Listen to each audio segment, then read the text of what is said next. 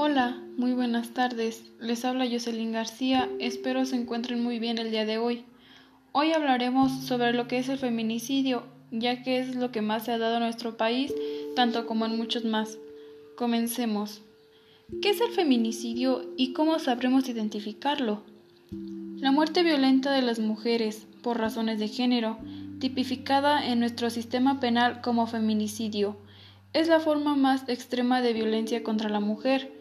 La violencia contra las mujeres tiene su origen en la desigualdad de género, es decir, en la posición de subordinación, marginalidad y riesgo en el cual éstas se encuentran respecto de los hombres.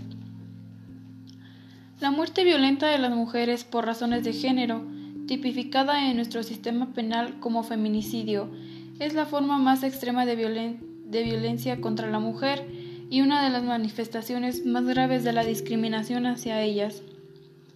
Nuestro Código Penal Federal, el feminicidio se encuentra tipificado en el artículo 325, el cual se establece en lo siguiente. Comete el delito de feminicidio quien prive de la vida de una mujer por razones de género. Se considera que existen razones de género cuando concurra alguna de las siguientes circunstancias. 1 la víctima presenta signos de violencia sexual de cualquier tipo. 2. A la víctima se le hayan infligido lesiones o mutilaciones inflamantes o degradantes previas o posteriores a la privacidad de la vida o actos de necrofilia. 3. Existan antecedentes o datos de cualquier tipo de violencia en el ámbito familiar, laboral o escolar del sujeto activo contra la de la víctima. 4. Haya existido entre el activo y la víctima una relación sentimental, efectiva o de confianza. 5. Existan datos que establecen que hubo amenazas relacionadas con el hecho delictuoso, acoso, lesiones o del sujeto activo en contra de la víctima. 6 la víctima haya sido incomunicada, cualquiera que sea del tiempo previo a la privacidad de la vida. 7. El cuerpo de la víctima se ha expuesto o exhibido en algún público. Comúnmente los homicidios se, se, cometen contra las mujeres, no son investigados tomando en consideración que podrían tratarse, tratarse de feminicidios. Por esta razón, el modelo de protocolo latinoamericano de investigación de las muertes violentas de las mujeres por razones de género recomienda que todas las mujeres muertas violadas que han que en principio parecían haber sido causadas por motivos criminales, suicidio y accidentes deben analizarse con perspectiva de género para poder determinar si hubo o no razones de género en la causa de la muerte y para poder confirmar o descartar el motivo de esta.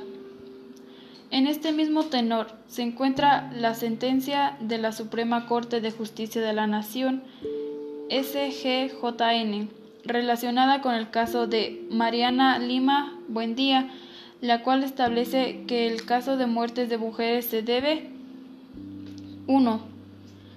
Identificar las conductas que causaron la muerte de la mujer. 2.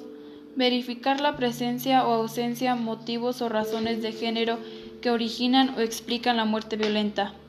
3. Preservan evidencias especificadas para determinar si hubo violencia sexual. 4 hacer las periciales pertinentes para determinar si la víctima estaba inmersa en un contexto de violencia. ¿Cómo podemos evitar un feminicidio?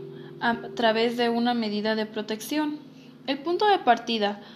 ¿Por qué y cómo concurren los feminicidios y la necesidad de un enfoque de género para evitarlos? Es el machismo el que mata a las mujeres y las mata en su casa. La mitad de estas muertes se produce los fines de semana, en muy pocos casos usando la arma de fuego, lo que significa que en casi todos los casos el agresor para ejecutar su crimen tuvo que acercarse a la víctima o vivir con ella, En la mayoría de los casos podemos asociar temporalmente la determinación de dejarlo con la muerte de la víctima.